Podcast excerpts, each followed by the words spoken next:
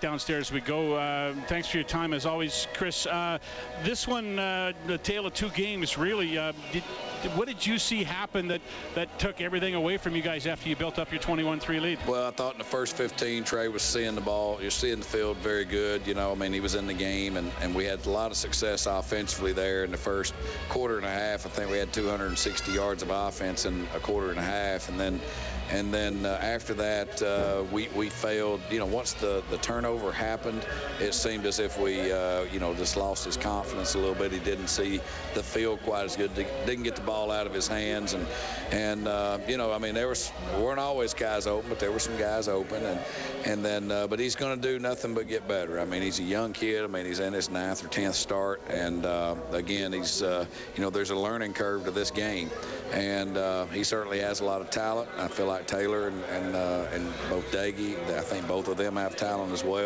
It's frustrating night for us, no doubt. When you're up 21 to three and, and three costly errors cost you, you know, 17 points. It's uh, it's frustrating. Yeah, that, that's the one thing you kind of touched on. There was a lot of good things from this game. The score is is not good, obviously, and the way things got shut down in the second half, especially. But you did some pretty impressive things at times tonight. Well, I mean, like I say, I mean, it's uh, it, it, seems like it's feast or famine. You know, it's uh, we've got to we've got to be more consistent and do all the little things well. You know, I mean, okay, we miss a field goal and they try to bring the ball out. Well, let's tackle it for a 25-yard gain. Let's don't let it be a touchdown. You know, we we just need to learn to do the basic things correctly uh, more times than not.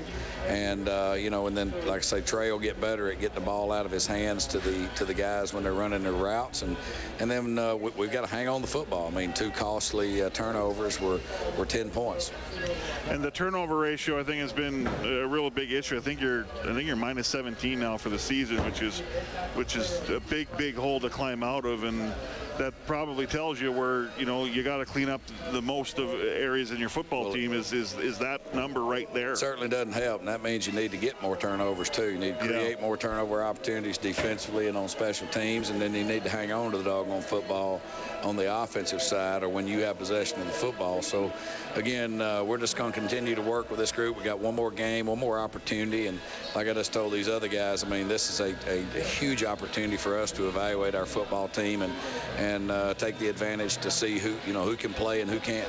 Yeah, speak about the stage. I mean, next week we the, the Bombers. It's a, I mean, it's everything to them. I mean, they, they win, they win the West, and uh, as far as finishing first in the West, and that's got to be an opportunity that your team relishes, being that it's it's the final test for your squad. Yeah, I mean, it's the last opportunity for us to play as a group, and uh, for a lot of these guys to uh, play for opportunities to, to play pro football. I mean, you've got to you've got to respect that and keep working hard. And like I told them, I mean, you're going to get everything out of our staff. We're going to do exact. We're going to prepare exactly like we would if we were at the Grey Cup. So the consistency's got to be there, and then we've just got to learn that consistency on the field as well. Thank you, Chris. Appreciate your time. Okay, guys. That's uh, Chris Jones down in the Elks dressing room.